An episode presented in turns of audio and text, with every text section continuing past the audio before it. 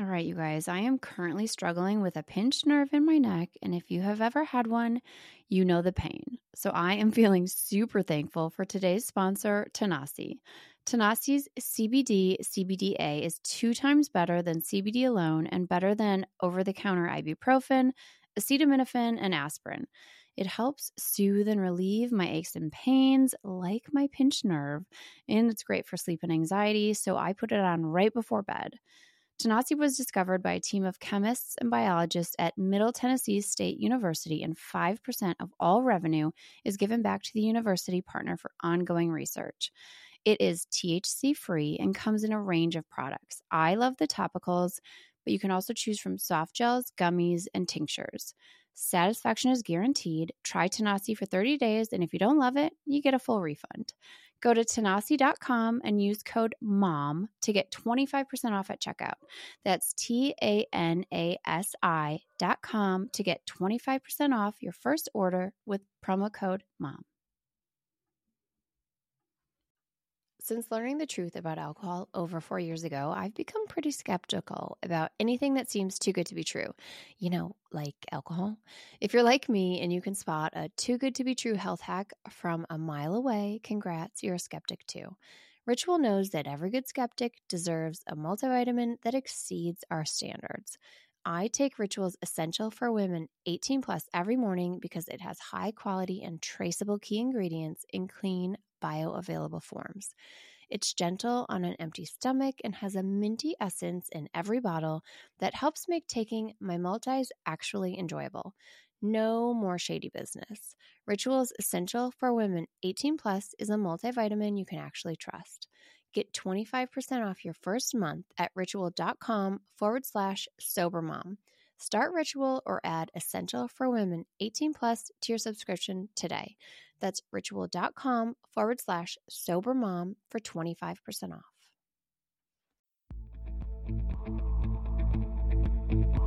Hi, welcome to the Sober Mom Life podcast. I'm your host, Suzanne of My Kind of Sweet and the Sober Mom Life on Instagram. If you are a mama who has questioned your relationship with alcohol at times, if you're wondering if maybe it's making motherhood harder, this is for you. I will be having candid, honest, funny conversations with other moms who have also thought, hmm, maybe motherhood is better without alcohol. Is it possible? We'll chat and we'll talk about all things sobriety and how we've found freedom in sobriety. I don't consider myself an alcoholic. You don't have to either. And maybe life is brighter without alcohol. I hope you will join us on this journey, and I'm so excited to get started.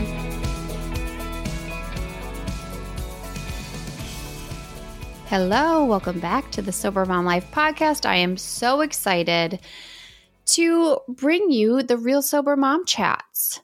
They're back. We're doing this special Monday episode to kick off the Real Sober Mom chats. Normally, they will be on Fridays. Today, I'm bringing you two I'm really excited. I have received so much feedback about you guys just loving these real stories of real moms. They're not influencers, you know, they're in it. A lot of times they're still in that early sobriety trying to figure it out. Sometimes they have a couple months under their belt or maybe a year and they put together their story for this chat. And so I love that these chats are really, really raw, vulnerable, honest, they're brave for many, this is their first time even talking about their sobriety publicly or sharing their story. And so it can be transformative for them. I love these moms so much. Don't forget that if you want to share your story, all you have to do is join us on Patreon. So that's where the sign up for all of this is. It is patreon.com slash the sober mom life. I'll make sure to link that in the show notes. And I'm excited to get these going again. You guys love them, and I do too. Yes, and then don't forget, we have our Sober Mom Life group on Facebook is up to 16,000 moms. What? 16,000, that's crazy. And it's still like so supportive. If you are looking for community and connection, come join us there. And then if you want a little bit smaller, more intimate group, join us on Patreon. We have our Zoom meetings Tuesday 11 a.m. Central. You can find that link in the Facebook group. And then we also have a Patreon Zoom meeting on Friday. So come and join us. We have a lot going on. You are not alone. You do not have to go through early sobriety by yourself. We need each other and we're here for each other. So I hope you enjoy these two episodes. This is kind of a special kickoff. And after this, then it'll be every Friday. You'll hear from another real sober mom. And yes, it is called Real Sober Moms because I love the Real Housewives. so this is like the uh, Real Housewives, except without all the, you know, the chaos that alcohol brings. Although you will hear stories about the chaos that alcohol brings. Okay, I hope you enjoy. I hope you have a happy Memorial Day. Just remember if this is a first for you, I want to hear about it. Come and check in with me on my kind of sweet at Instagram. Give yourself a chance to see that alcohol was never, never what made summer fun. It's just not, you guys. And I know, I know that can be a hard pill to swallow at first, but if you give yourself a chance to see how damn fun you are without alcohol, I think you'll be surprised. Okay. Have a wonderful holiday and enjoy these sober mom chats.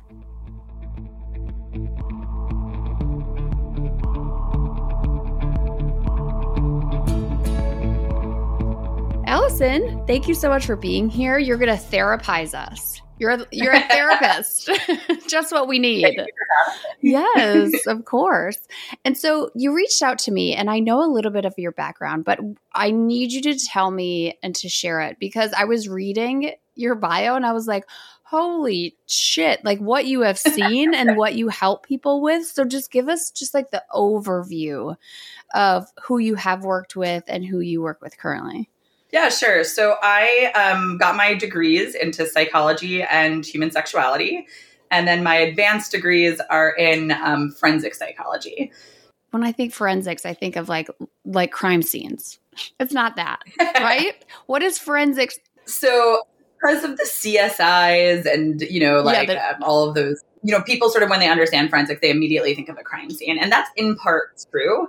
But usually with those shows, they're like combining six different jobs into one, right? So someone who's like the gun guy is not the person who's interviewing, who's not at the crime yes. scene. So forensic psychology has really to do with criminology and psychology. Really? So wow. it can be, um, you know, counseling people who are survivors of crimes. It can be working with offenders. Some people do like, um, you know, sex offender therapy. Yeah. It can also be like what we think of as profiling. That's not quite exactly what happens, but yeah, that's the general idea. Someone who like profiles would be a forensic psychologist. So what made you want to go into that part of psychology? You know, I don't know. I've been wanting to do this since I was a child, which was horrifying to my poor mother. So, you know, it's like, I want to be a ballerina, I want to be a dentist. And I'm like, I want to work with serial killers. Yeah. Uh, She's like, should I be worried? so it's been like a long standing interest of mine. And what's somewhat interesting is when I went to college, I graduated high school in 99, it wasn't really a thing yet. So yeah. the popularity of those TV shows actually made the education around this field like much more accessible. So when I went to school, there was only two programs in the in United States. I would imagine by now there's probably hundreds. I went went to NYU and I chose a program just for uh, psychology because they didn't have anything relating to like criminology or anything like that. Yeah. And I was very, very interested in, at the time they called it women's studies. Uh, now I think more appropriately they call it gender studies.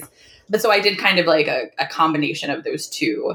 And then by the time I got to grad school, the, the world had opened up, the shows had become popular, and the programs were starting to unfold. I picked one of the longest standing programs, which is at John Jay, um, specifically because they work with the FBI. So oh. students who graduate the forensic psych program at John Jay get to do a very similar program as those studying forensic psychology in Quantico. So that was like a huge draw to me.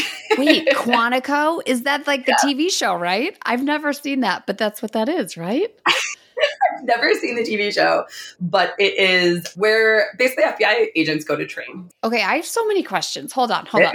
Okay, so you were like interested in serial killers when you were little or was yeah. it like i want to know what was the draw was the draw psychology or was and there's no judgment here because i went through this like massive true crime phase especially after getting sober when i just like needed to take my mind off stuff and i also my brother and i have another podcast and we went to school to high school with a serial killer and he, my brother was on his list. And so we're like, you know, we're from we're from Wisconsin, like Jeffrey Dahmer was imprisoned like 10 miles from my house growing up. Out of here. I know. And so like, yeah, I, I get the fascination with the serial killers.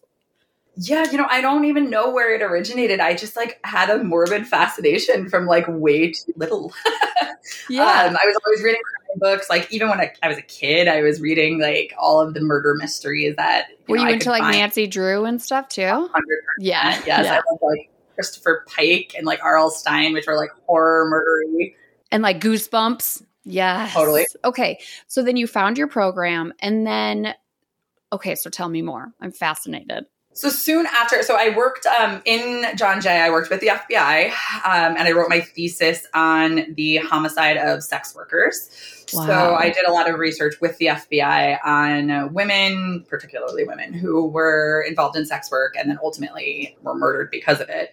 And um, I helped the FBI kind of figure out like what type of a person, you know, again, this is where we like sort of call it profiling, like what type of a person does these crimes. So that sort of birthed even more of my obsession with not only forensic psych, but also research. I really liked research at that time. When I came out of grad school, I became a private investigator, um, which is like what? this a strange part of my resume that like I hardly ever talk about since it feels so removed now. But I was doing I was a private investigator. Um, I worked in corporate crimes. It's way less interesting than it Okay, sounds. so so you're not like I'm I'm picturing you in like a trench coat and sunglasses and a hat, like with like a newspaper, following like a like a cheating husband. So it wasn't that. it wasn't that. I only did that twice, and even then, it was a little lackluster, to be honest. so, Okay, this sounds uh, this sounds way more exciting than my life. so weirdly, like I had that career on the side, and I was really still involved in working with like humans and clinical work, and I got involved at a hospital, um, actually New York um, Presbyterian Hospital, and they have a program there that it's volunteers, it's volunteer only, and you go into the hospital, and basically, whenever someone has been called in that they are a survivor of sexual assault or domestic violence, there is an advocate who meets them there okay, yeah, right? And you're sort of like the emotional support person to this, you know, this person who's just, you know, survived something that's really atrocious. yeah. And I did that for quite a while. And so that was the beginning of my clinical career. And after that, I had again sort of like the weird fascination of of understanding it all. So I, I understood Yeah. it from a survivor's point of view, but I didn't understand it from a offender point of view. And I decided to quit my job as a private investigator, which I had been at for at this point like seven, eight years. And I had to go back to school because the degree I got the first time no longer qualified for licensure. So I was in my 30s when I went back to grad school. Wow. And this time I had to do a practicum. And, you know, I didn't really want to do the stand. I was kind of like, I'm going to invest back into school and do all this stuff, I'm going to go for broke. And I had always had a curiosity about Rikers Island, which is a very famous jail in, in New York City, which is sort of notorious for being an awful place. So I had petitioned my school to let me work there, and they said absolutely not. Program had closed, and like they no longer offered that. But because I had been a private investigator, and I don't know how to take no for an answer, I investigated who used to run the program of internships, and I found her, and I sent her an email and got an interview. And the irony to all of this is I also, which ties into sort of my soberness, but I used to be a New York City bartender and I was that for a very long time. And when I went to Rikers Island, it was not my degrees or my experience with anything to do with clinical work. Actually, the thing that got me in was that I was a bartender. So she was like, okay, so you know how to deal with crazy people and you know how to deal with erratic behavior. Sure. Totally. Okay. I was a bartender in college, actually before I was 21, which now I look at it I'm like, how was I a bartender in a club before I was even 21? Like, they didn't even ask. I'm like, uh, sketch. But yeah, like you have to deal with so much shit as a bartender, especially a woman bartender. Absolutely. Like you have to be tough. You have to know how to handle yourself. You have to be aware of your surroundings. It's that's like street smarts. it is. It absolutely is. Yeah. You know, you kind of got to be on your toes, right? Like things happen really quickly Yeah, there. so fast. Yeah. Okay, so you got an interview. So I got an interview and I not only got placed, but they put me in solitary confinement with the people. It was a pilot ward. And basically, the idea behind this unit was that they had mental illness. Yeah. And something had happened inside of Rikers Island that warranted them to get into solitary confinement. But they were like, okay, well, they're here and they're in solitary. So what if we give them access to a therapist? What if we give them access to mental health? Like, would this change recidivism, how they behave? We don't know. And so that became me. I would run group therapy, which is a very hilarious crazy wild thing to do in solitary confinement. Okay, so tell me, okay, so they're in solitary confinement, which oh my god, I can't even imagine that. I mean, that is terrifying. Um but so in solitary confinement they're able to come out of it for a certain period yes. during the day or okay. Yeah, in in the ward that I the unit that I worked in, basically they were allowed to come out for the yard, which is outside. But I mean, even then, like they go outside and stand by themselves. It's not really that exciting of an opportunity. They are allowed to take showers. They're allowed to meet their lawyers. Like anytime there's okay. a service that has to do with their case or them, they're allowed to come out of their cell. They would have to be shackled. You know, they weren't allowed to like freely move. So when I would meet them, they'd be shackled to the floor. And are these, is this because, okay, I just have some questions. Yes, please. Is this because of the crime they committed or how they were conducting themse- themselves in Rikers? It's a great question. So if you get into solitary confinement, it almost is always because of something that happened inside of the jail. Okay. You know, what part of the reason Rikers is a, is a pretty awful place is when someone gets arrested. So even if it's like Rikers Island is a jail, it's not a prison, which means anyone who's there yeah. has been arrested and they are either awaiting trial or like and a trial use the word trial loosely like getting in front of a judge yeah or they have been sentenced to less than one year so they just it doesn't even they don't bother moving them to a state prison they just keep them in rikers island okay because the prison is some somewhere where someone's going to stay long, for long like if they get sentenced for yes. a long okay Wow. Okay. Yeah. So, unfortunately, what happens in Rikers is it's an extremely dangerous place. It has a lot of gang activity. There was actually an HBO show, God, the name escapes me. I think it's called The Night of, and it's particularly about Rikers Island and this like innocent person that gets arrested and like what quickly happens to him in the next week to month. Well, really opened my eyes to just like the prison system, the jail system is Serial, that podcast. I think the yeah. second season. Like you think that people go to jail and then they're just in jail and they're monitored and that, it's like wild and so terrifying what happens in jail. Yes, absolutely. Oh. So, you know, they get there and what what quickly happens is, you know, it, it's not uncommon at all to suddenly have a fight, have to be protected, get into a, argument with a guard, and for any of these reasons, a secondary case opens up, right? So if I get mm-hmm. arrested and I'm in Rikers and I punch another inmate, I now have my original offense, which is maybe like drinking and driving. I don't know. But now I also have a second offense, which is like I had an assault inside of Rikers. So these aren't murders. They could no, they could just they could just get like a DUI and go there. Yes. My yeah. God. Okay. This is yeah. so scary. These, okay. Like the people who get arrested in Rikers Island I mean, I don't know the statistic. It, has been a few years since, but primarily are not people who have any sort of violent felon. You know, it's, it's, these are misdemeanors. They're, you know, I got caught with a weed bag. I back back when it was, you know, criminalized public intoxication. Yeah. I mean, you hear Rikers and you just think like the worst, right? I I do. okay. Man. Okay. So you you decide to do group therapy with the guys or the yeah. people. The, were they mostly men? My um, particular unit, they do use the units by sex. Okay, so you decided to have these guys in group therapy. Oh my god, yeah. Why did you decide that? First of all. Well, I didn't. In fairness, I didn't decide. I was forced. Okay, really? Okay, so if it was up to you, do you think you would have done it that way? Oh my god, it was a good idea to do it, and I think there was a lot of value in it with that said, I hated every minute of it and I had anxiety each and every time I went in. So I can imagine. I, I know. So my mom was a therapist. She's recently retired and she would go into like our local jail and then she talks about like doing this kind of work and and mm-hmm. that they would always yell like mental health is here and then yep. they, and then they would you know escort her in and stuff like that I, I just can't imagine that situation It was very wild. And, you know, for me, the thing about the group, so I did group therapy and individual therapy. Okay. And the advantage of doing it in solitary and the rules around solitary changed right when I was there. So before, right before I arrived, you could be in solitary confinement for as long as they wanted you to. The mayor of New York City actually changed the rules and they only allowed someone to be 30 days inside and then they had to come back, which actually is really great intention. And it, it didn't quite play out the way there's a lot of like nuanced issues that happen inside of jail that I won't bore you too Yeah. much with. I'm fascinated, but yes.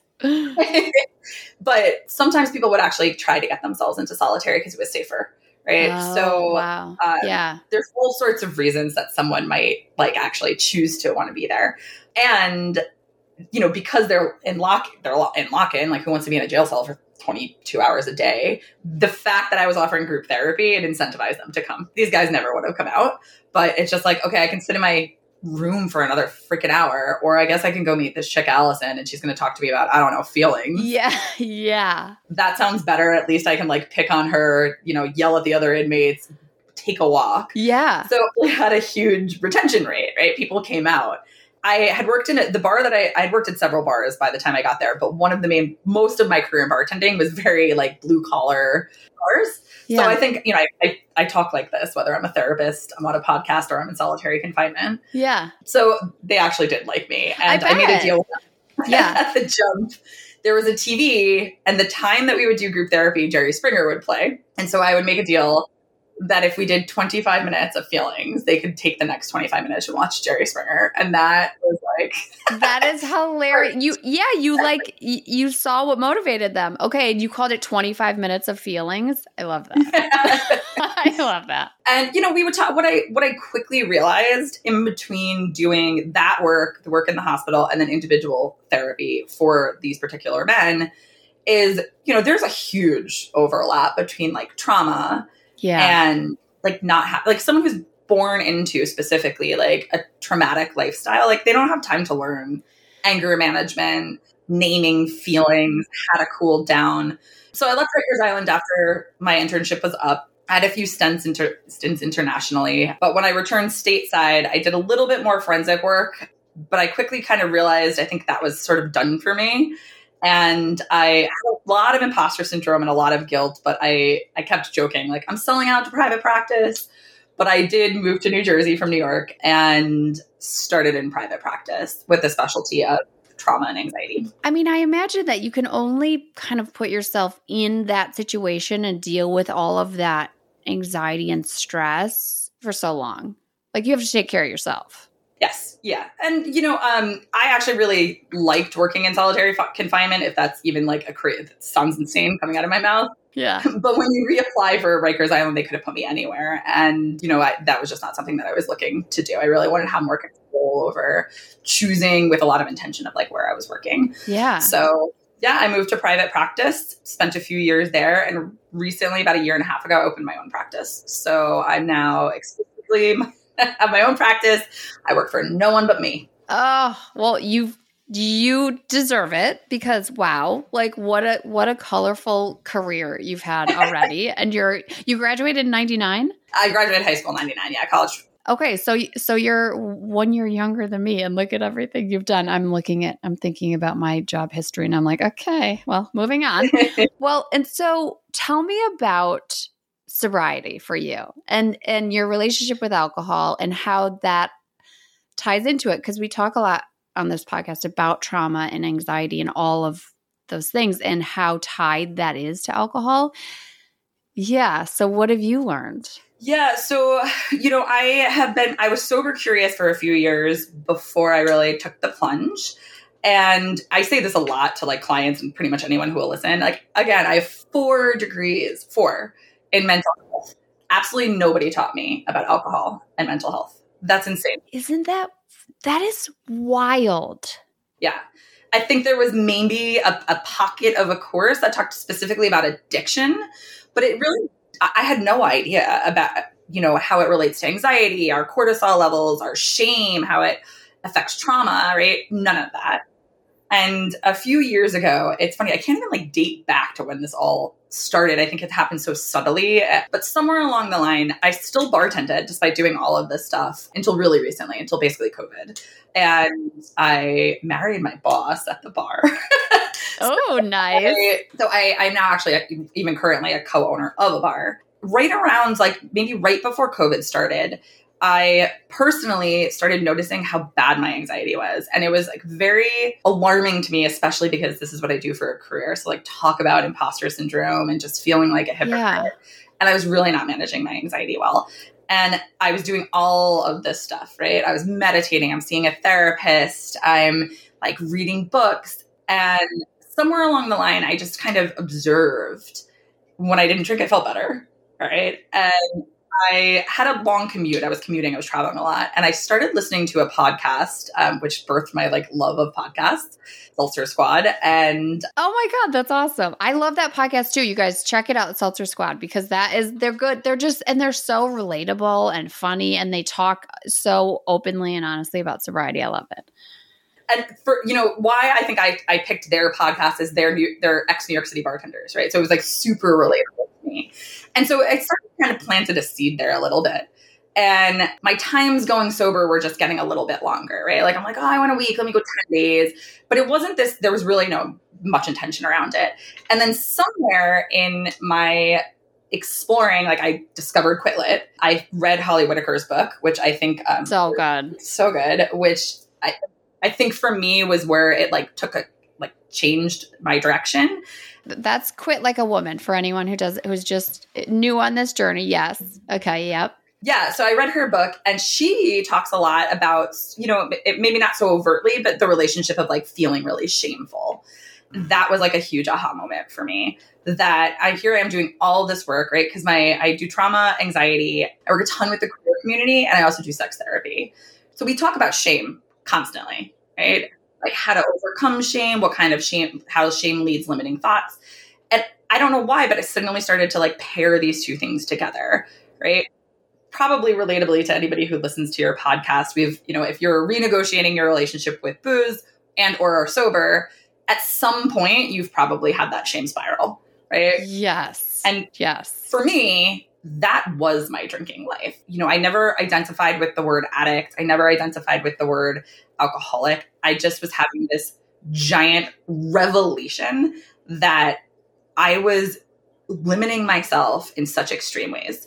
I was, you know, waking up and like making rules for myself, like, oh, I'll drink on Mondays, right? Oh, I'm only to have two glasses.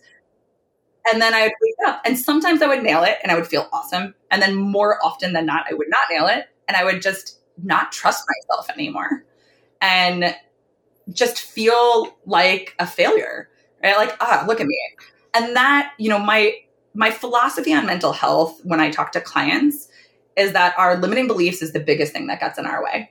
Right? If we do not feel we can do something, we won't do it. If I don't think I'm good enough, I'm going to choose a partner who's a part of me who can't meet my expectations right? Yes. Yeah, like starting with that. Like that that's such a that's such a hard place to start. It is, right? If I don't think that I'm qualified and I think that I'm like a piece of garbage, I'm not applying for my dream job. And I was just starting to have these like little pockets of awareness of like, oh my God, what am I doing to myself? And I wish that my journey stopped there and I just became sober. I didn't. It took way longer with like trial and errors I think this is important to to shout out because like my mom and I always talk about like the five stages of change and how long change takes and that it's generally not this just linear thing that you could draw a line from here to here. It's like I love that it's not I mean, I'm sure it was it's it's hard when you're going through it and it feels like this is going to be forever, but that it's not this neat thing. You're not on step 1 and then two and then three and then, and then, done. Yeah that it's that's all a part of it. And i think so often that's colored as failure. And then there that's that shame spiral that goes into it. And if we can just like put a, a what do you call it? A stick in the spoke. I love it. you know, when when you when you're on that like shame spiral, if you just if alcohol came in and tricked you again, and it's like put a stick in the spoke, like you don't. That's not helping the journey, and yeah, what are you telling yourself? All of that. right and and so you know i started to kind of believe more of what i tell my clients i heavily rely on self-compassion exactly as you just described adding shame like okay i took a step back and i drank last night even though i was really committed not doing i feel horribly shameful about that i'm now the, sh- the shame is overshadowing the rest of the work we have to work through the shame before we can even get to like huh what didn't work this time what can i do differently next time we don't get there so, you know, I, I started sort of stockpiling all the Quit Lit and reading all sorts of things, listening to podcasts. And my takeaways, as it relates, alcohol relates to mental health, are a few. One is it was fascinating to me what alcohol does to your brain and like uh, the hormones, right? So, yes. you know, it gets that huge sp- spike of dopamine, right? Which we think is our reward center. It's more like our desire center. So if I've conditioned myself to really believe like it's five o'clock somewhere and vacation means booze and I need to relax and that means booze. And I'm at a social event and it's celebratory and that means booze. Right. And I'm stressed. I'm stressed. like literally every single feeling, right? Every feeling. Right. I conditioned that response. So when I just think it, that dopamine starts to go up, right? It's like, oh, I'm gonna get this thing. And what I didn't know is that alcohol artificially spikes your dopamine, right? So it's like you get the natural dopamine that you get from anything. I could get the same release from like, yay, my dog's here. I'm to pet my dog. But booze spikes that baby up. And so that made sense to me. Like once it's kind of like if now if you know you know. Like once I learned that, I couldn't unlearn. So I'm like that makes so much sense. Okay, so at start of the day, I'm like I'm gonna have two drinks out after work. Like that's it. I had the best of intentions, but when I start drinking, that dopamine spikes and that chemical inside of my brain no longer is letting me, Allison, function the way I did before I took that first sip. And there's really no way to mind over matter that, right? Like that's just a chemical thing. Yeah, that's just a brain thing. And also, like, you're more impulsive. Totally your brain is not the same as it was when you made those rules, which is why moderation is hell on earth. Hell on earth, right? Oh, hell on earth. it was so bad for me. I can't speak for everyone, but it was really bad for me. So that was like a huge awakening for me. And then the thing that happens afterwards, which I also didn't know, was that, you know, your body wants to come back to homeostasis. It's always fighting to get itself back. So because there's this huge spike in dopamine, it's like, well, what do we do with that? So it chucks in some cortisol right? To balance it back out. Cortisol is our stress hormone, which happens about six hours after your last drink. So if you've ever had the experience of like waking up in the middle of the night with that like racing heart, what did I do? I need to check my texts. Just that awful feeling that I I just kind of like got used to as sort of an aftermath of drinking. It's just like, oh yeah, I'm gonna feel that horrible feeling. Yeah, that waking up at 3 a.m., the the sitting up in bed. Oh my God. Horrible, right? Like and I would get, I would have all of the standard, like I would, you know, my heart would race. I'd feel like garbage. I would be in this weird shame spiral. I'd feel so stressed out. I'd ask my husband if we fought, even if we didn't. It, I almost like a little bit of paranoia. And now I get it. I'm like, oh, it's not me. It's not a character flaw of me. It's that I'm I'm doing this activity that's spiking my cortisol, and there's not a damn thing I'm going to do to to calm that down, other than abstain from alcohol. Yeah, it's literally out of our control. Out of our control. And and that's the thing like this doesn't happen to just people who drink a lot. This happens to anyone who drinks. That's right. And I like that you said it's not a weakness in you if you can't control this because it's just it's just science. It's just science. Right. And that yeah. like, you know, maybe because my brain is so research based and and that's just like what I connect to.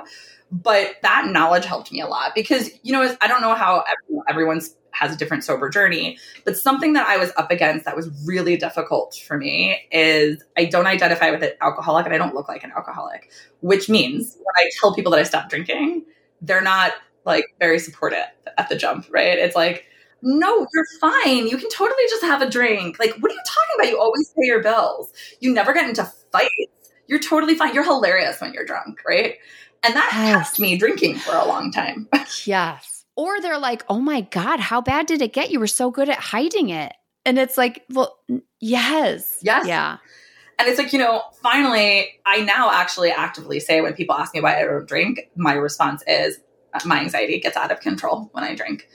And, you know, the other aha moment to me was, you know, the parts of your brain that start to shut down when you're drinking. So your body believes you know, ethanol is a poison, right? Like, that's just a scientific fact. And our body doesn't want poison in it. So when we start to drink, things start to shut down, right? So our motor skills go, right? It's part of our brain responsible for motor skills. Like, ah, she don't need that. You don't need that. We'll let her slur. We'll let her fall. He can he can tumble. Then our you know our emotional regulation, the part of our brain responsible for emotional regulation, starts to go dark, right? Which, if you've ever bartended or even been in a bar, you can see like three o'clock in the morning. There's oh. crying and like they're not. Those people are not living their best lives, right? No, no. just not.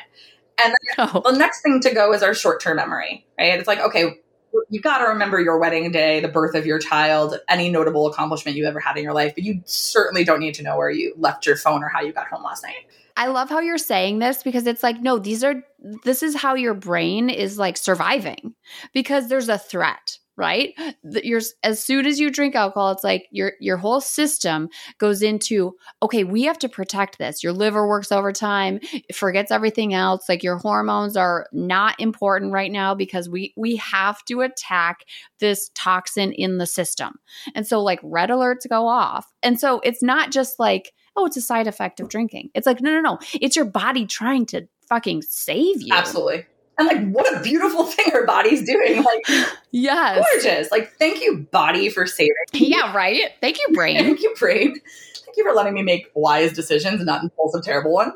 Um, so you know, that was it. It was just to me, it was like, okay, so I'm going to drink this alcohol. I'm going to start to make impulsive decisions. I'm going to pick fights with my husband that I wouldn't otherwise pick. I'm going to have hellacious anxiety. So all of that sort of combined to just a revelation to me that like what would life look like if I just let this go.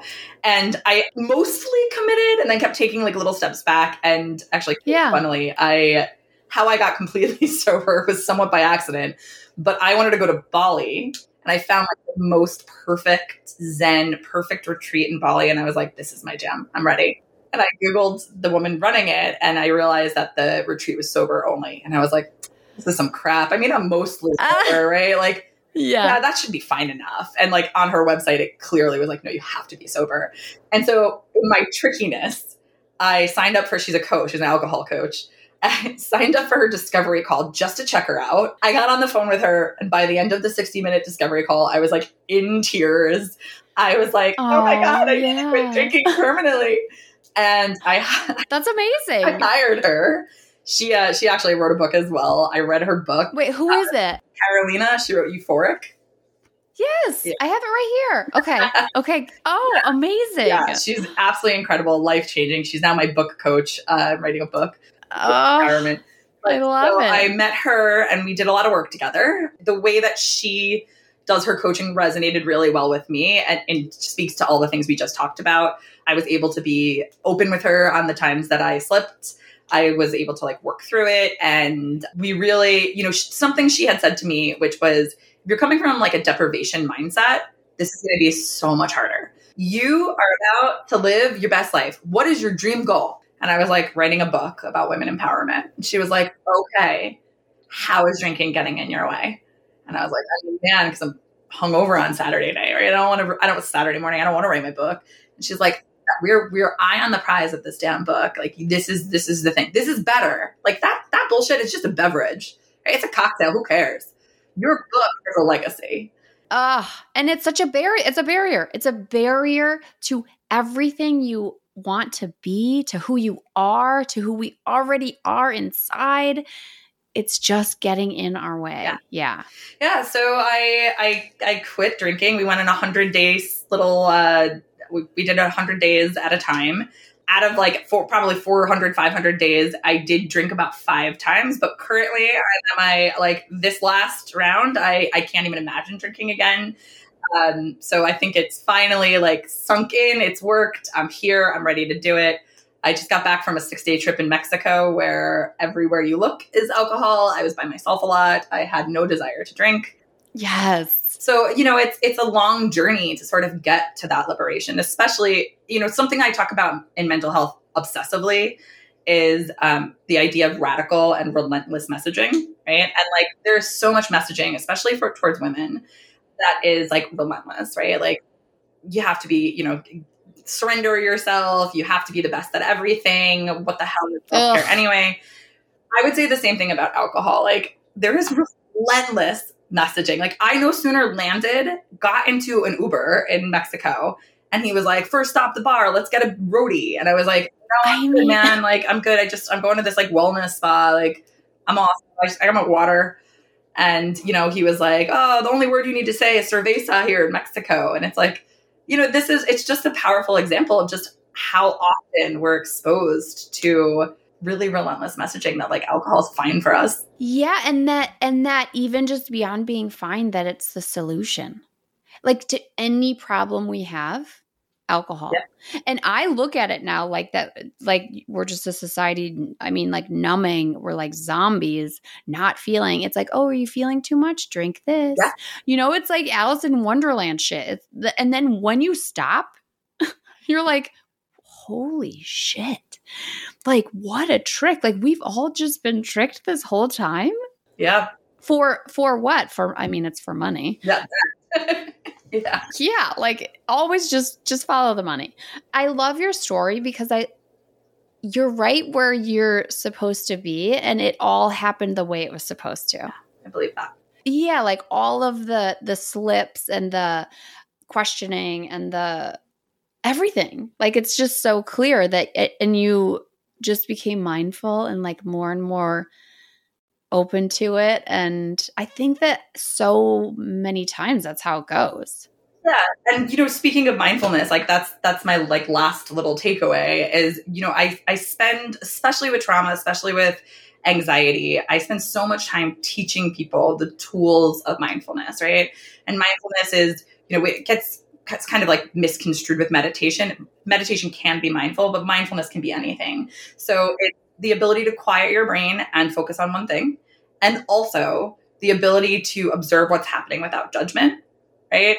And so huge part of the therapy that I provide is is skill building around this. Like, listen, what do you like to do? Like to garden? Let's figure out how to mindfully garden. Oh, I'm noticing right now you're you're not just stating what you feel, but you're stating what you feel and then you're judging it, right? Like, oh, I'm feeling really frustrated with my kid today. Oh, I'm such a bad mom. Like, okay, let's say that I'm frustrated with my kid. We don't need the judgment. And if you think about what alcohol does, right? If you're practicing all this mindfulness, alcohol takes away mindfulness. You cannot simultaneously be mindful and and drunk. It's just impossible. So it's it's learning like a more present life, right? Without judgment, without the barriers of shame, to be able to actually participate. Now that I become sober, I still go to bars pretty often. I I which does not work for everyone for sure. For me, I've been involved in the bar culture for a really really long 20 years. I own a bar and my husband owns a very famous bar. Um, most of my friends are either bartenders or ex bartenders Wait, which bar? Could you say which bar? Sure. My my husband owns uh so him and I together own what's called the Duplex and it's a famous piano bar in New York City. But then my oh. husband also owns um the Stonewall Inn, which is uh, Okay. The Stonewall Inn is where the Stonewall riots happened, which birthed the gay rights movement. Oh wow. How amazing is that? Yeah, so it's um arguably the most famous gay bar in the world. Uh, it's when anytime there's sort of like a big queer event, either a tragedy or a celebration. Uh, people from all over the world and uh, come there. It is Obama designated it a national monument. That's amazing. So um, you know we're we're still really involved. Like that's not it's our lifestyle. So we're not going to disconnect from that. And yeah. so I had to really renegotiate like what does this mean as a sober person to be so involved in this culture. And think, first of all, I'm very proud that the manager of the duplex and I came up with a fantastic mocktail menu, right? And uh, that's amazing. That's huge. huge. And so we, we sell like non-alcoholic spirits. We make our all of our cocktails can be made as mocktails. We have juice and you know and soda and we we appreciate you. The sober community that appreciates you because that that is huge. I mean because you know now three plus years sober i do want to like you still want to go out. You still want to be social. Being sober doesn't mean we're not social. And so having a good mocktail menu is so important. Yeah because then you feel special right? Like yeah. the the duplex has live music right? So we I, you know when I became sober, I was like, look, it's really important. I don't want someone to feel like they can't experience live music. because they're not having alcohol and we don't sell food, so we had to gotta get crafty about it. It's like, okay, well, can we serve these people? And for me, I always utilize like I very much enjoy mocktails. It makes me feel special. I I like it all. But something I've noticed when I am out is, you know, and I love my friends dearly. So if they ever listen to this, I'll say a pocket of hugs. yes. It's difficult to be a sober person and engage in conversations after someone's been a few drinks in, right? Yes. Like, yes. you can actually, as a sober person, it's almost become observable to watch someone, the presence fall away, right? It's like totally. at drink one, you're you're like excited and you're sharing details, and then like drink four, you're kind of slurring, you're repeating yourself, you're loud, loud, right? Uh, absolutely. Oh my god, my husband's so loud. He's loud. I know. He's loud sober. I, have adopted that now. I'm like, oh my god, I'm screaming again. but you know, something that that is helpful to me is I've now checked out at like, you know, I give myself a shelf life. Like I enjoy the experience of going to a bar. I also I'm never there at closing time anymore. Yeah. And also like I love like when you're sober and you're out somewhere, I go home when I'm tired. And totally. like I didn't know when I was tired. When I was drinking, I was like, tired, what? It's like I wasn't tired. And now I'm like, oh, I'm tired. I get to go home to my bed. Yeah. Yeah. I had a therapist once, tell my, my therapist, tell me, like, you need to learn the difference between being tired and passing out. And I was like, oh, that's true. Yeah. I don't know that yeah. I do, right? I get exhausted. Yeah. Yeah, you're right. Like, noticing that I'm yawning, I'm getting a little more fatigued. I'm going to get restful, rejuvenating sleep rather than just like existing. Yes, exactly.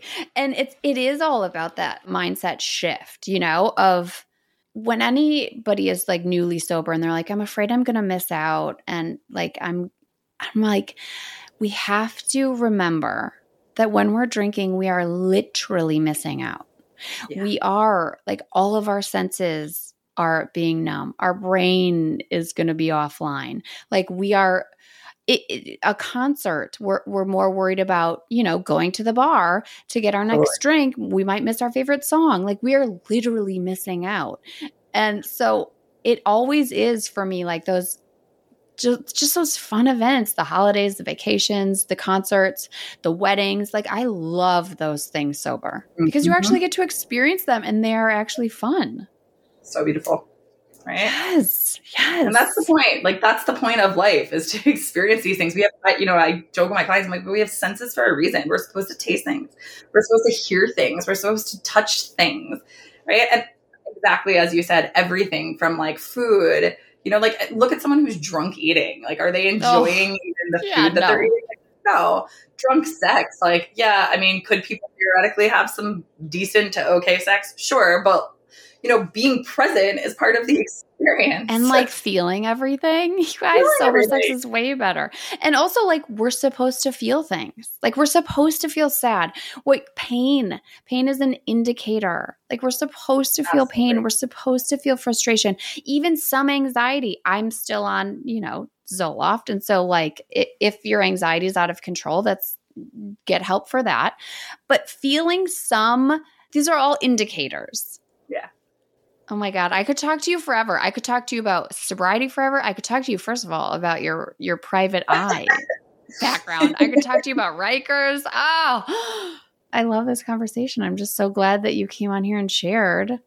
Appreciate yeah. it. I think it's very important to share our stories, right? I know hearing other people's stories really changed the trajectory for me. So, you know, I think the way we kind of combat these radical messaging is just share these stories because I do believe that it's creating a cumulative effect, right? Yes, I think so too. Even just planting that seed, like the Seltzer Squad did for you, of like, wait a second. And it might take, you know, a year, two years, whatever, however long that change is going to take.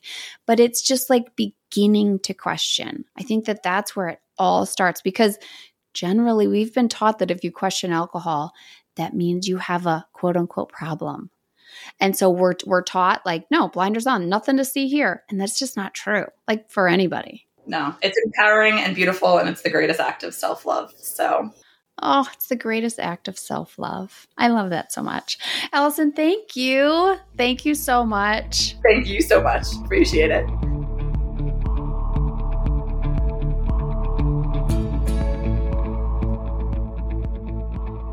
Okay, Steph, you're on Real Sober Mom Life.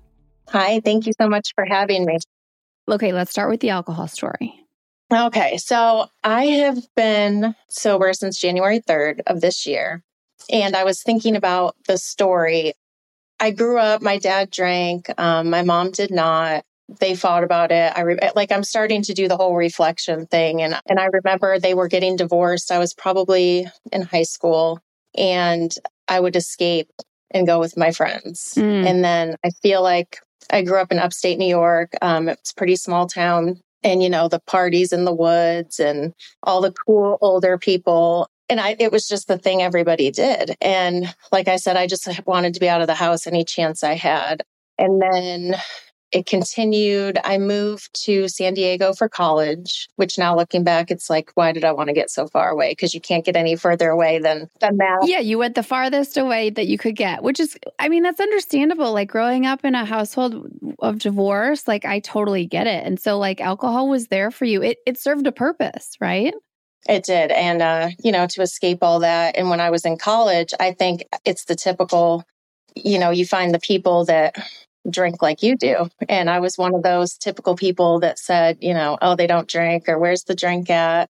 And it continued. And then when I was 32, I had my first daughter. I'm 44 now. And this whole mommy thing is just really resonating with me because we were in San Diego without family and really a support system. And everybody still drank. Our friends were not changing their lifestyle at all. And it was just normal to put her in the car seat and go to the, our favorite local bar, you know, because when on the good days when they're sleeping most of the time and have some drinks and go back home. And um, it was just what we did. Fast forward, we moved to Ohio where my ex husband grew up, gosh, almost 10 years ago now. And again, lonely, didn't know anybody. He grew up here. I did not. And um, yeah, the na- we have a you know neighborhood where everybody just sits outside and drinks together. And it continued. I have a I'm trying to think how old she was when she was six. I had my second daughter who's now seven. And it wasn't as much with her. I was tired. I remember my ex husband would take the older one outside to play. But I remember bits and pieces where I would have her, the little one in bed with me, nursing, or when she would fall asleep, I'd have wine next to me on the nightstand. Or when, you know, the bedtime stories, and, and it just continued and continued. Two and a half years ago, August of 2020, I know 2020 is a big point for everybody. My husband and I had gotten in a fight and he left, and I was distraught. It was, I mean, we had your typical problems, but I was shocked. He wasn't coming home, wasn't coming home. Fast forward six months, and I find out it is my neighbor slash not a best friend, but a neighborhood best friend across the street this whole time. What? So it was like it happened twice because I had no idea. oh, hold on. Oh my God. I was hanging out with them the whole six months, her and her husband who were divorced and nobody knew. And that's a whole other. And so your husband was having an affair with her. Mm-hmm. Oh my God the week before he left, or the, a couple weeks before that July, I had taken them to my hometown, to my lake in upstate New York, two families. So this was what? So, needless to say, the drinking. Oh my God. That's this is always mind blowing to me, too, because it's, I mean, you're hit because obviously your husband having an affair is heartbreaking and the worst thing, but it's also breaking the trust of a, a good friend. I mean, that is Wow. Yes. Wow, wow, wow. How did you cope with that? I drank and drank and drank. Um, I was working from home. And when I didn't have my kids, that's still hard. I'm going to be honest. And I get a little shy and insecure, but also just these mom stories have helped me. And I don't hear as much divorced, you know, a lot of the women that have come on, like, does your husband still drink and this kind of thing? And I just feel like there's a lot more people going through it or in the Tuesday meetings that don't have their kids some of the times. And it's real. And I don't think people are saying it. And it's, I mean, I would, when they weren't here, I would drink all day long till I would pass out, you know, on, on the couch or, um, I was listening to, I don't know if it was when you were speaking with Casey Davidson or something of hers, but the party would start on the couch. And that's exactly what I did. I hope you look at that and give yourself a lot of compassion and grace because what you went through, I mean, what goes through my mind is like, of course, right? Like you were heartbroken, you were alone. You were, you didn't know what to do. Like, I'm sure, like, the bottom fell out. It did. And, like, when the bottom falls out, like, that's scary. We don't know what to do when the bottom falls out.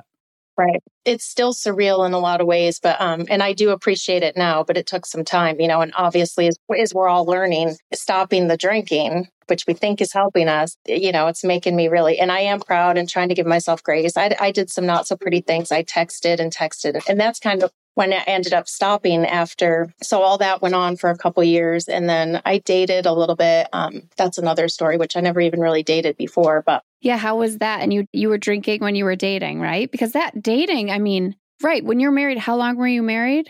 Almost 10 years. We were together almost 17 or 15. Oh my God. Like to get back to dating, how scary is that? It is. And I had never really dated before. I had, you know, the same boyfriend through high school and um and it's it's terrifying, but I felt like, oh, I need to to be able to talk to these people. Right. And be comfortable and then I would drink too much and text and text and text. And um there was an a guy I dated for about 6 months that broke my heart. Um he was a widow. So it just it was all and then nothing. Um and so I had New Year's, I was with some friends and I drank that whole weekend. And I know it was January 3rd because there was a football game here in Cincinnati the night before uh, when the Bills player got injured. And I was texting him and other people in New York. Fast, fast forward. So I wake up in the morning and I was like, if you can't not text, you can't drink, period. That was that. And I didn't have a plan. I didn't have a time frame. I was just like, until you can because you're going to beat yourself up. I'd get to the point where I was scared to look at my phone in the morning. You know, oh God, I know I text. What did I say? What did I say? And um, later that week, I joined the uh, Naked Mind 30 day alcohol experiment. Yeah. How was that? It was amazing. I had done it. No, I'm sorry. I didn't do it, but I looked into it prior. But this time I actually did it and did the everyday. I don't know how familiar everybody is with it, but the daily information and journaling. And I did it and just for some reason, my eyes opened to the science of it. And, and yeah. And once you learn the science, I mean, if you're at, at all sober curious and like starting to look at your relationship with alcohol, I feel like when you learn the science coupled with looking at what alcohol has done to your life, that's that's a big for me too. That was like, holy shit. Like, how do you go back? Mm-hmm. You can't. I mean, it's I'm just thirsty now and hungry and I just want to but just you know the little things like the science but um if you use it for self-medication especially it's proven that it can lead to more and I you know just things like that that you don't even realize and um now that you know you can't unknow it and um yeah Oh my gosh. Okay, deep breath because that's you have you've been through a lot. I mean, I think that this idea, you know, I always talk about like we don't have to wait for rock bottom. We deserve a softer place to land. And all of our those bottoms for all of us are so different. Your bottom like your too much was texting. And like in the grand scheme of things like okay, like what's a text, right? But for you, like it all comes back to how it that was making you feel in the morning looking at your phone and being like, "Oh my god, all of that. Oh my god, I know I know those feelings. I know that dread, that self hate, that how you talk to yourself, how could you, all of that spiraling bullshit totally like wears on you, right? Like we were talking about the other day, um, in your sober mind, you wouldn't say it like that, but it's kind of all the pent up, I don't know what the F is going on. And it's just going to come out and vomit text. And um, I did it with my ex when we were going through that. And uh, I had a lot of people some people kind of didn't understand, obviously. And, you know, you need to tell me what I need to do or how I should feel, or you should be glad he's gone. And that made it almost more lonely in a way. Oh my God. Yeah. Mm-hmm. Just things like that. Yeah. That's not helpful. What did help you during that time? Like, if we have friends who are going through something like this, or if we want to support someone, what is something that would have helped to hear? It's not your fault. Yes. But the biggest thing is, which I'm learning now, you know, I'm doing all the work on myself now because what he did, what they did, what so and so did was completely wrong. Yeah. But I need to look at myself. What role did I play in it? Why am I attracting these kind of people? Why is this normal to me? So if I could go back, I think things that would help would be go when people text, there are people that care you know, and I had a, a couple friends that they're like, I don't know what to do anymore. I can't reach out anymore. Just getting to that point of not knowing, I want you to reach out, but I'm not telling you. And just realizing it's okay to, uh, you know, even if you just want a, someone to come over and organize a kitchen cabinet with you, just small things. Oh my God, I'll do that. Can I come over and organize a kitchen cabinet? I love it. Anytime. Oh my God, I love that too. I would much rather do something like that than like go to dinner and blah, blah. I'm like, can we just, yeah, come over and let's organize the pantry and just talk and like drink kombucha and listen to good music. Like, right? Yeah. Yeah. We need to normalize those kind of friendship dates because that's, yeah, that's way better. And uh, yeah, just being open to that, I think, is huge. And also, along with that, it, it was super lonely too because I wanted to drink. I didn't want to go anywhere and have to drive because it got nasty. I don't know if that was guilt or what. That's a whole other thing. But I didn't know if I was going to be watched. If I, you know, I'd hear comments. He would know when I was drinking, and the I mean, just little things. And so I was I isolated more, and I would only say just one tiny thing. Just don't do that. Yes, it's so true. My mom always talks about this that, like, when we're going through something hard, if it's heartbreak, depression, grief, loss, all of the shit that life throws at us, like, our first instinct is to, like, curl up in a ball and isolate and not reach out and not talk about all of the shit that's in our head and our heart and all of that hard stuff. That is like what we want to do, right? Because we're in protection mode and that's too scary to talk about some of these things. That is also the worst thing we can do, right? Because that's exactly when we need to, like, my mom would always say when I was grieving my dad, my mom would always, when she like saw me like you know, you could just tell I'm sitting there spiraling in my head. She would always say, think out loud. Like, just think out loud. Like, you don't have to have it all together. You don't need to like know a plan, but just, yeah, not to isolate. And that doesn't mean like not to go and take a nap and be alone, because sometimes you do need that. Yeah, you do need to, I do need to cry alone on the floor in my closet. But it is that I like that you say, like, just go. Like, yeah, just answer the text, just go meet your friends, say yes, even when you feel like saying no. I always feel like saying no. P.S. Okay. So when you decided you did the alcohol experiment, Annie Grace's alcohol experiment. Yes. And you learned all of the all of the stuff and you started that like excavation process, right? That's a great word for it. Yes. Yes. And then what happened? And then I kept going. Yeah.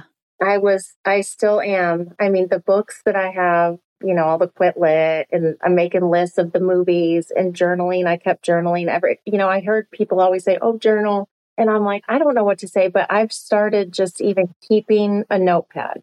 It doesn't have to be some thought out, you know, I'm, that's back with the grace to myself and like with the isolation, you want the answer for the whole future and just take little bites of it. And so journaling, I read really fast. So sometimes I'm like, what did I just read? So I'll just write notes. Like if a one liner sticks with me. So yeah, then it went from that to podcasts to all the literature, movies, more therapy for myself. ACA, adult children of alcoholics and dysfunctional families, which who can't relate to that?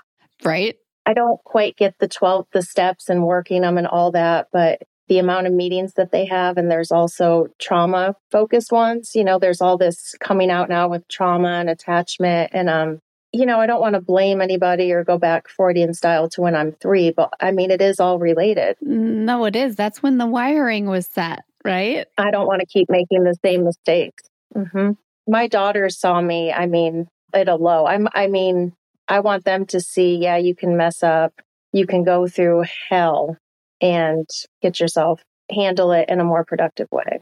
Yeah. I mean, you're showing them that it, it, you're doing the work. Like that's what it sounds like. And, you know, mom always says this. You guys, I mention mom a lot because she's just. No, it's good. She's amazing for those that haven't. Amazing. Yeah, she's amazing. We were talking about a few days ago, you know, in the group, sometimes we do talk about like husbands, spouses, exes, and how their role in our lives because it's a huge role. But she said, the thing about when you're talking about another person, it's like taking your car in to get serviced, right? And then having them work on another car. And it's like, well, no, like we're taking our car in. Like, can you look at our car and like figure out what's going on under our hood? Because like you fixing their car first it's not even here but that's just not going to help my car right Right. Yeah. and so i i love that analogy and like you said that they did like what your husband and the neighbor and they made horrible decisions and they have to deal with that and that will you know but then you being like okay yes they did that that was awful but now let's look at me Mhm. that's the gold mine right like that's where everything is A thousand percent. And um, yeah, and I, I do try to give grace. That's for whatever reason, that's what I needed at the time. And I can't look back. And you know, you can have mom guilt about every oh and I, I can only do better with what I have now. Yes. And what a great lesson to teach your daughters, too. You know, like, yeah, you're not going to hang yourself over the coals. That's not what it is. What is it? Rake yourself over the coals?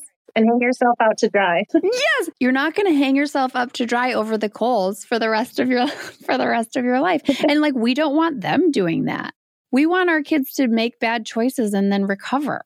Like that's it's the recovery of it. It's not the choice. right. Yeah. I'm so proud of you. Thank you. And you also, I mean, you you show up to our meetings and you found a community. I think that yeah, that motherhood can be so lonely. And then when your kids are with their dad, I hear that from so many moms that that's the time, right? It is. Yeah. What do you do now? So now I'm into what book am I going to read next? And, you know, the groups. And um, I joined the Patreon so I can go Fridays as well. And it sounds silly, but you're not alone. I mean, you think, oh, no one will ever understand. And the people that did, there are people that I've lost and didn't understand, but that's another blessing in disguise. You learn who you want in your circle. I'm saying that because it relates to drinking as well. I've heard people, you know, if they're not invited, or, then they're not your people Totally. and it doesn't matter what they think or what they do but the point of the groups and finding different communities and um as far as Al or ACA and things like that, I don't know exactly which one. I'm just going to as many as I possibly can, any that sound interesting. Yeah. But all that to say, you're not alone. You think you're crazy. You think no one will get it. Everybody has their kids in this cookie cutter life, and it's just not the case. No, it's so not the case. And I think that's the biggest takeaway of finding a community. Like you find a community where you say something that you that like you have held onto with so much shame and then you're like, God, I'm going to say it and like no one balks and no one's like, "What? Exactly. How could?" Yeah, they're just like, "Yep." Mhm. You're like, "Holy shit." Like I think that's your first sign that those are your people. It is. And I know you've talked about it, um, but people that come out and they're looking at their own drinking, I just want to back that up that it's so true. And it's almost in a way, I almost feel like people look up to me that, you know, ask questions. And, and I feel like this isn't why I'm doing it, but I just feel maybe it's because I'm in it now, but I feel like it's a movement Yes. and it's something to be proud of and be a part of. And like I said, I'm so shy, but if it can help one person or I would never guess that you're shy. I wouldn't. I think it depends. I think it just depends. Yeah. I mean, you're obviously like passionate about this and like you, you know, so it's not, yeah. You seem you're like glowing, confident. I'm just so Oh, thank you. and every time I see your face pop up in the group, it, it makes me happy because you're just like Oh. you're like a bright light. You really Thank you are. for saying that. You are too. And Thank you. we need each other. This is amazing. We do. We need each other. That's so true. Well, I'm so proud of you. I'm proud of you for coming on and sharing your story. I'm proud of you for what you've been through and for how you're doing now and how you're healing and growing and all of it. I, I just, I know that the best is yet to come. I can just see it. I believe that. I'll Oh. keep you posted. Yes. Yeah. We need a follow up. Yes. Are they still together, P.S.? uh huh. They are. They are. They are. I mean, this is how long has it been? Um, well, that I know of, about two and a half years. Her ex husband, I don't know all the details, and I'm sure I don't want to. Like I said, he left August of 20. He saw the first inappropriate text, or what you want to call it, spring of 2019. Oh my God. So I, I don't, I mean, it's Oh my God. Okay. I wish I didn't end on that. I don't want to end on that. Who cares? Who cares about him? exactly, Oh, exactly. okay. Well, I'm so proud of you. It's his loss. It's a thousand percent his loss. That's right. Yes. Oh, Steph, thank you.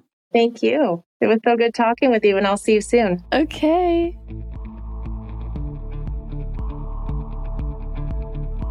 Thank you so much for listening to this episode of The Sober Mom Life. If you loved it, please rate and review it wherever you listen. Five stars is amazing. Also, follow me on Instagram at The Sober Mom Life. Okay.